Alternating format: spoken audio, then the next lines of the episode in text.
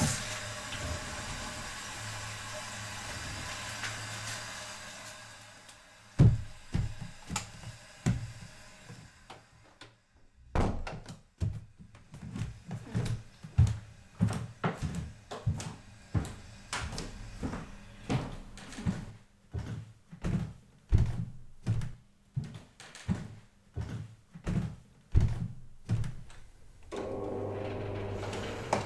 Με τον πόνο δεν ξεμπερδεύεις όταν πεις εσύ τελειώσαμε. Δεν μπαίνει σε πρόγραμμα. Όπως δεν μπαίνουν και οι απώλειες. Ποτέ δεν έρχονται να σε ρωτήσουν αν είσαι έτοιμος, προετοιμασμένος. Όπως επίσης, ο καθένας χρειάζεται τον δικό του χρόνο για να καταλάβει τι έγινε. Μια νύχτα μπορεί να την κουβαλάς πάνω σου για χρόνια μαζί με τα ακατανόητα σημάδια που σου αφήνει.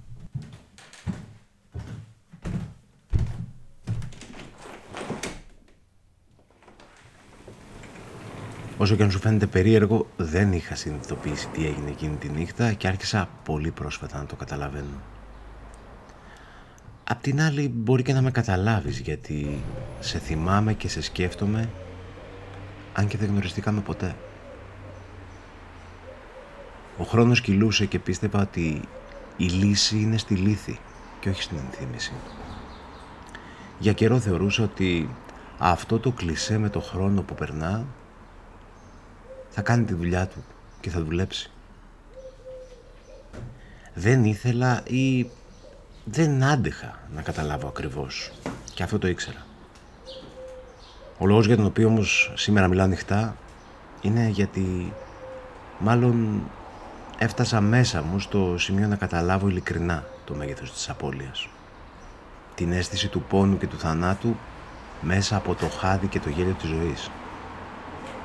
Μέσα από το άγγιγμα και την αγκαλιά, σήμερα, τρία χρόνια μετά, καταλαβαίνω το μέγεθος του πόνου που δεν ήθελα να παραδεχθώ πόσος ήταν.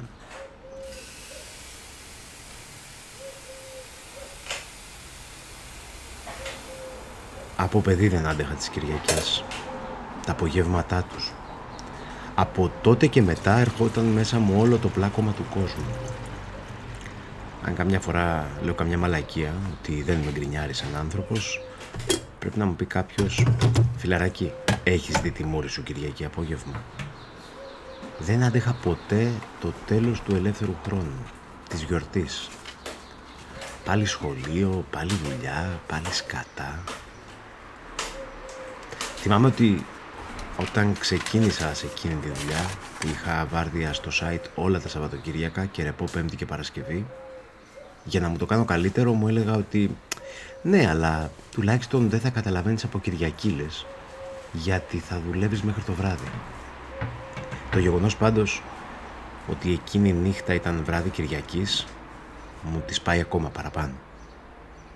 Τη θυμάμαι ακριβώς εκείνη την Κυριακή. Ένας γρήγορος καφές και βιαστικά να προλάβουμε τα σεμινάρια για τον ανώδυνο το κετό. Και ύστερα ένα επίσης βιαστικό τσίπουρο και τσίμπημα για να προλάβω να πιάσω δουλειά. Νομίζω ότι είχαμε και δύο εκνευρισμό χωρίς να μιλάμε γι' αυτόν. Κάτι μας είχε χαλάσει. Ανησυχούσαμε και προσπαθούσαμε να μην είμαστε υπερβολικοί. Είπα ακόμα ένα καθιερωμένο «Τι μαλακία είναι αυτή, δεν μπορώ να δουλεύω άλλο Κυριακές» και φύγαμε για να μην αργήσω. Στο δρόμο μάλιστα θυμάμαι να παίρνω τηλέφωνο και να λέω στο συνάδελφο που άλλαζα βάρδια ότι θα καθυστερήσω ένα τεταρτάκι γιατί άργησαν να τελειώσουν τα σεμινάρια. Με το μαγαζί για να σου είμαι ειλικρινής τα έχω καταφέρει. Έχω ξαναπάει από τότε. Δεν με πιασαν εκείνες οι, οι συνδέσεις ότι μου θυμίζει εκείνη τη μέρα οπότε δεν θέλω να ξαναπάω. Για την ακρίβεια το έχω αποθήσει τελείως ότι ήμασταν εκεί εκείνη τη μέρα. Βέβαια πρέπει να σου πω ότι δεν έχω καταφέρει το ίδιο πράγμα με το φαγητό που έβαλα το απόγευμα να γίνεται ενώ δούλευα και το οποίο έκλεισα απότομα πριν γίνει για να φύγουμε βιαστικά. Θυμάμαι να μαγειρεύω, να δουλεύω τόσο όσο και να βάζουμε βιβλία στα ράφια γιατί είχαμε κάποιες κούτες που δεν είχαμε ανοίξει ακόμα από τη μετακόμιση της προηγούμενης Κυριακής.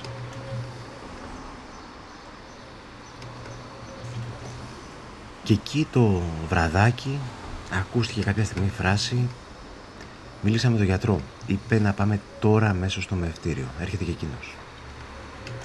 Τα πρώτα κομμένα γόνατα. Είπα ότι όλα θα πάνε καλά για να το πιστέψω, αλλά ήξερα ότι η Κυριακήλα που ερχόταν δεν ήταν απλή. Στο αυτοκίνητο άκουγες τις ανάσες μας, πνιγμένα κλάματα και ένα τραγούδι που μετά από εκείνο το βράδυ το συχάθηκα. Έχω παλέψει να ξεχάσω εκείνες τις πρώτες στιγμές, γιατί πονάει πολύ. Στον υπέρηχο δεν ακουγόταν τίποτα. Δεν τα κατάφερες, μας είπαν. Όλοι μου διασμένοι. Οχτώ μηνών ρε γάμο του.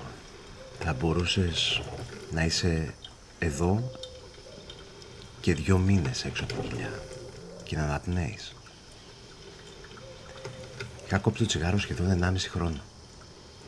Μόλις βγήκα έξω έκανα τράκα από το γιατρό τέσσερα τσιγάρα, το ένα μετά το άλλο και από τότε έχω επιστρέψει και πάλι στον πρωτοαθλητισμό μου. Μούδιασμα. Θυμάμαι πόσο κρυώνα. Και έπρεπε να ξεκινήσω τα διαδικαστικά. Να αρχίσω να ειδοποιώ γονείς και φίλους. Να παίρνω αποφάσεις. Θέλετε νεκροτομή. Θέλετε να τη δείτε; Θέλετε να ξέρετε που θα τα 32 εβδομάδων είναι, οπότε έχει και έληξη αρχική πράξη γέννησης και θανάτου.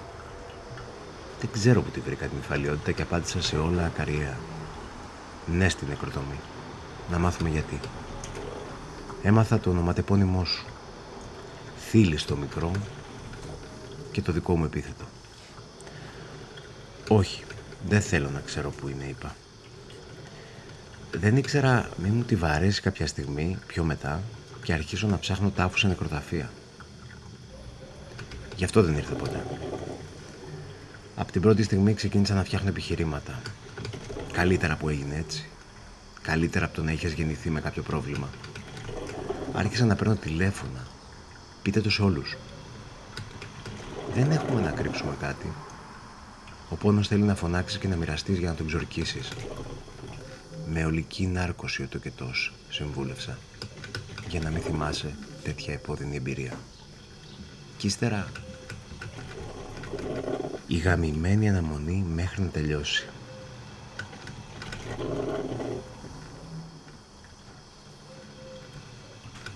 Το πρωί ξημέρωσε στο μευτήριο σαν κακό όνειρο που δεν ήταν όνειρο. Χτύψε την πόρτα και με φώναξε μια νοσοκόμα. Με γνώρισε στην κυρία του γραφείου τελετών. Το επίθετό της δεν το θυμάμαι, αλλά ήταν από αυτές τις περιπτώσεις που ένα επώνυμο πάει πίσω στο γενεαλογικό δέντρο, όταν το επάγγελμα του προπάπου έδωσε, για παράδειγμα, στην οικογένεια του επίθετο Μαραγκός. Η γυναίκα δεν θα μπορούσε να κάνει άλλη δουλειά, γιατί πάνω κάτω το επίθετο θύμιζε τραβηγμένες περιπτώσεις του τύπου γραφείο τελετών χάρος, ε, κρεοπολείο χασάπης, τέτοια πράγματα. Οι δικές της λεπτομέρειες μου φαίνονταν μακάβριες, αλλά είναι τα απαραίτητα του επαγγέλματος. Μου έκανε και έκπτωση, λόγω του περιστατικού. Βγήκα για τσιγάρο. Τσιγάρα. Πολλά. Θυμήθηκα ένα στίχο που αγαπούσα και με κράτησε πολύ εκείνη την ώρα. Θα κυδέψουμε τις απώλειες, θα πούμε ένα θα πάμε και θα πάμε. Κι άλλος κόσμος άρχισε να έρχεται. Το ζόρι ήταν ότι σε μερικούς έπρεπε να τους κάνω εγώ καλά γιατί ήταν χειρότεροι από μένα. Μετά πολύ χαρτούρα σε υπηρεσίες. Η ιστορία σου, μόλις την καταλάβαιναν οι υπάλληλοι, άλλαζε το βλέμμα τους και από την αρχική νοχελική αντιμετώπιση οι έμπειροι χειριστές φραγίδων μετατρέπονταν σε fast track διασώτες του ψηφιακού κράτους όλα μπαμ μπαμ. Δεν ξέρω να σου πω πόσο μείναμε στο μευτήριο. Ήταν δυο βράδια, αλλά μου φάνηκαν ούτε εγώ ξέρω πόσα. Όποτε πετύχαινα κόσμο, από γνωστούς και φίλους μέχρι τους εργαζόμενους που μου είχαν γνωρίσει πια, φορούσα αυτόματα ένα πρόσωπο μιας δίθεν ηρεμίας. Μιας σιγουριάς ότι όλα θα πάνε καλά. Μιας διαχείρισης ότι το έχουμε και να, να μην ανησυχήσει κανείς για μένα. Ένιωθα ότι δεν πρέπει να λυγίσω, να καταρρεύσω. Σχεδόν είχα καταφέρει να με πείσω ότι δεν ήμουν και τόσο άσχημα. Προσπαθούσα να βρω λίγο φως, να σπάσει η μαυρίλα που είχε έρθει. Τα βράδια τον έφευγαν όλοι, έβγαινα έξω για να καπνίσω και είχα κάνει μπαρ το αναψυκτήριο του μευτηρίου. Δίπλα στα κεράσματα της χαράς των γύρων μου, στα μπαλόνια και τα γλυκά, φτιαχνόταν ένα, ένα βουναλάκι από γόπες, σαν την καμπούρα της Καμίλας από τη μάρκα των τσιγάρων μου. Μη σου πω πως έβρισκα τα αντικαπνιστικά μηνύματα των πακέτων. Έπιανα διαλόγους μαζί τους.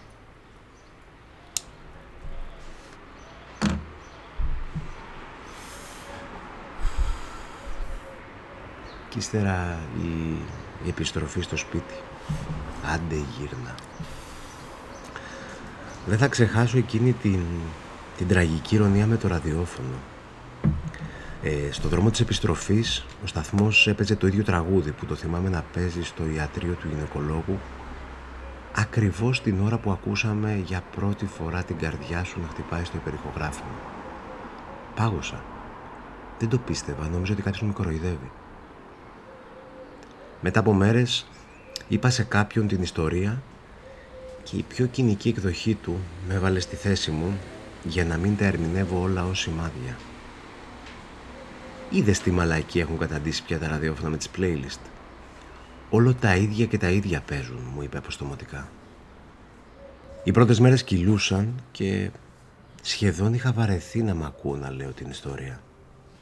Να αφηγούμε τα ίδια και τα ίδια. Το μοίρασμα πάντως, η αλήθεια είναι ότι βοηθάει. Να μοιράζεσαι το σοκ. Εκείνη η νύχτα τα άλλαξε όλα τίποτα δεν θα ήταν πια το ίδιο στο πώς διαχειρίζομαι και βλέπω τη ζωή. Γιατί ήταν η στιγμή που ο θάνατος έμπαινε με μια τραγική είσοδο στη ζωή μου. Εκείνη η νύχτα ήταν μια απότομη ενηλικίωση. Από εκείνη τη στιγμή ήξερα ότι ο ξαφνικός θάνατος δεν ήταν ένας όρος που λέγαμε παλιά στην μπάλα, αλλά μια λειτουργία και κατάσταση που ερχόταν και στη δική μου ζωή. Μπορεί να σου φαίνεται αστείο, αλλά μάλλον ενηλικιώθηκα μια νύχτα πριν κλείσω τα 32 μου. Η ζωή μου δεν ήταν πια ίδια. Σε μια στιγμή άρχισε πλέον να μπαίνει το χειρότερο σενάριο ως το επικρατέστερο να συμβεί. Πολλές φορές μπορεί να να με έχει ακούσει κάποιος να έχω πει ότι αφού από μαθηματικά και στατιστική δεν έχω ιδέα και αφού έχω πλήρη άγνοια των μεταβλητών και των πιθανότητων διαλέγω αυθαίρετα ως πιθανότερο σενάριο το καλύτερο. Έτσι αυθαίρετα. Ε, από εκείνο το βράδυ ήρθαν όλα τούμπα και για πάρα πολύ καιρό διάλεγα το χειρότερο ως άχαστο. Πέρασε καιρός για να καταλάβω ότι αυτό γινόταν εξαιτίας του πόνου που δεν παραδεχόμουν ότι με κατακλείζει. Αυτού που δεν ήθελα να βγάλω προς τα έξω. Από εκείνο τον πρώτο καιρό θυμάμαι όμως και μια φράση που μου είχα πει ότι μου απαγορεύεται να λέω. Δεν θα λες γιατί σε μένα, αλλά θα λες γιατί όχι σε μένα. Ποιος σε ρε μάγκα για να μη σου συμβεί; Συμβαίνει στον καθένα και αυτό πρέπει να λέγεται. Συνέβαινε από παλιά και ταλαιπώρησε με ένα χιδαίο στίγμα αγόρια και κορίτσια, κυρίως εκείνα, τα κορίτσια. Και είναι κάτι που μπορεί να τύχει σε όλους. Πρέπει να σου πω και σήμερα νιώθω ότι το παραδέχομαι ανοιχτά. Πως δεν νιώθω ότι ξέσπασα ποτέ. Η πρώτη σκέψη την οποία ζήγησα και για καιρό μάλιστα ήταν να φύγω και να τα ξεκινήσω όλα από την αρχή. Μόνος. Αλλού. Άλλη δουλειά. Ζωή από την αρχή. Το σκεφτόμουν για καιρό. Τελικά όμως δεν το έκανα. Κέρδισε η άποψη ότι αν θες να φύγεις, η στιγμή που δεν πρέπει να φύγεις, είναι στα δύσκολα.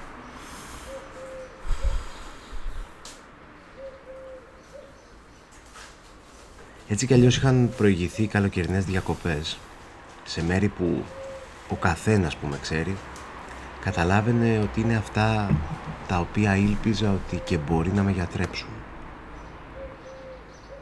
Αλλά όπως πάντα απαντά κάθε τόπος, έτσι και τα νησιά των Κυκλάδων και το θαλασσινό νερό δήλωσαν κατηγορηματικά ότι αποποιούνται κάθε τέτοιες ευθύνες που τους φορτώνεται. Είπαν ξεκάθαρα ότι ο τόπος δεν είναι η λύση, δεν είναι η απάντηση. Όπου και αν βρισκόμουν, από τον εαυτό μου και τις σκέψεις μου δεν θα μπορούσα να ξεφύγω. Απ' την άλλη, συνέχιζα να ζω ως ένα κινούμενο ζόμπι που ήθελε να λέει εμφατικά ως άμυνα «Είμαι καλά». Με τέτοιο πάθος, λες και δεν τον πίστευε κανείς και ήθελε να πείσει και το φώναζε. Ήταν τόσο αστείο και δεν έπειτα κανέναν που τώρα που το ξανασκέφτομαι μου θυμίζει αυτό που έκανα στον παιδικό σταθμό. Δεν μ' άρεσε να κοιμάμαι τα μεσημέρια και όταν μας έβαζαν στα κρεβάτια έσφυγγα τα μάτια μου για να, να πείσω ότι κοιμάμαι. Και όσο πιο πολύ τα έσφυγγα τόσο δεν καταλάβαινα πώς με παίρνουν χαμπάρι ότι είμαι ξύπνιος.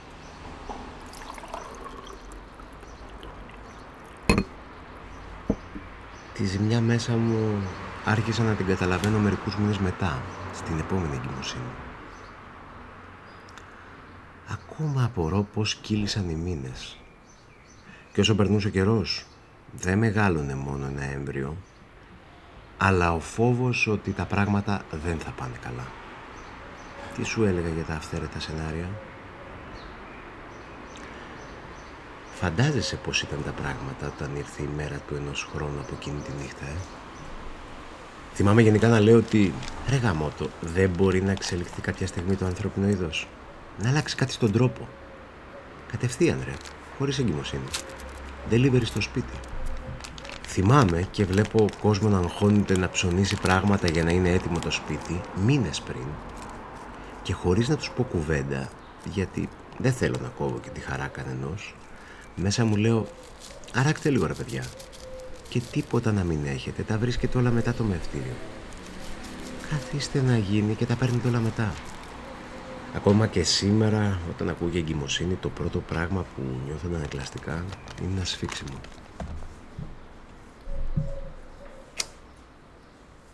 Όσο κυλούσαν οι μέρες, όλο και πιο αγχωμένα. Και κυλούσαν και πιο αργά. Για την ακρίβεια δεν περνούσαν. Πρέπει να είχαμε μια μόνιμη θλίψη και αγωνία. Δεν ήταν εύκολο να χαλαρώσουμε. Φτάσαμε στην παραμονή. Πήγαμε στο γιατρό και θυμάμαι ότι σχεδόν ήθελα να του πω δεν μπορούμε να πάμε τώρα. Τώρα που προλαβαίνουμε ότι πάει καλά. Ο γιατρός να κοιτάζει τα δικά του και εγώ σαν ανυπόμονος πιτσιρικάς που ρωτάει τον πατέρα του από το πίσω κάθισμα «Φτάνουμε, τώρα, τώρα, τώρα». Ευτυχώς είπε αύριο το πρωί να είσαι στο μευτήριο. Σε άλλο εννοείται. Από το πρώτο δεν έχω ξαναπλησιάσει ούτε απ' έξω. Εκείνο το βράδυ δεν κυλούσε. Λέγαμε μεταξύ μας «Έλα, έλα ρε γαμότο». Και όπως ακούγαμε ο ένας τη φωνή του άλλου σκεφτήκαμε ότι αν γεννηθεί αυτό το «έλα» θέλουμε να το κρατήσει. Και έτσι έμεινε μέσα στο όνομά της. Το δικό σου δεν το ξέρω να σου το πω. Έγιναν όλα τόσο γρήγορα.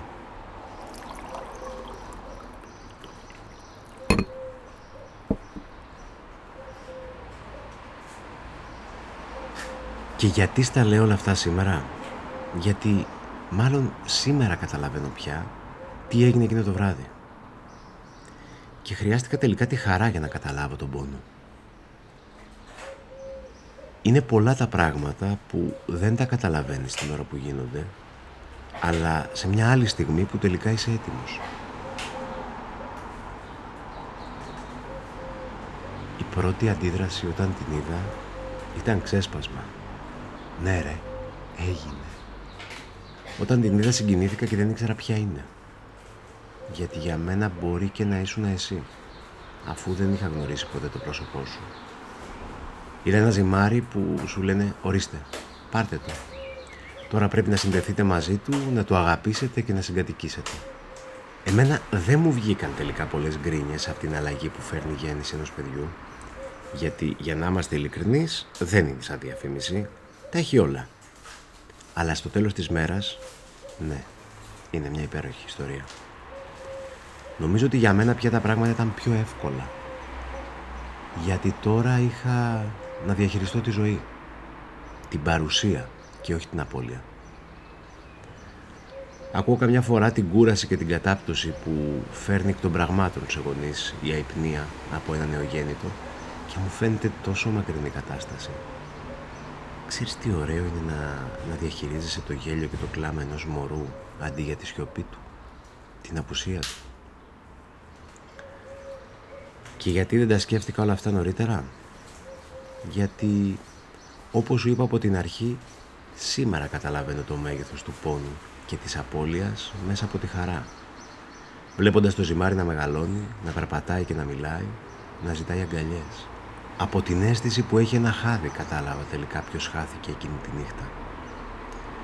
Νωρίτερα ένιωθα έναν διάχυτο πόνο χωρίς να καταλαβαίνω όμως για ποιον. Δεν ήξερα το πρόσωπό σου, το όνομά σου, πώς είσαι. Βλέποντάς την να μεγαλώνει και να αλληλεπιδρούμε, βιώνω το μέγεθος της χαράς και μέσα από τη χαρά το λόγο του πόνου. Κι ας μη σε γνώρισα. Καταλαβαίνεις λοιπόν γιατί όλα αυτά σήμερα. Δεν έχω σταματήσει να σε σκέφτομαι, αλλά μπορείς να καταλάβεις γιατί ειδικά κάθε 14 Μαΐου δεν γίνεται να μη σε θυμάμαι, ακόμα και αν δεν ξέρω το όνομά σου.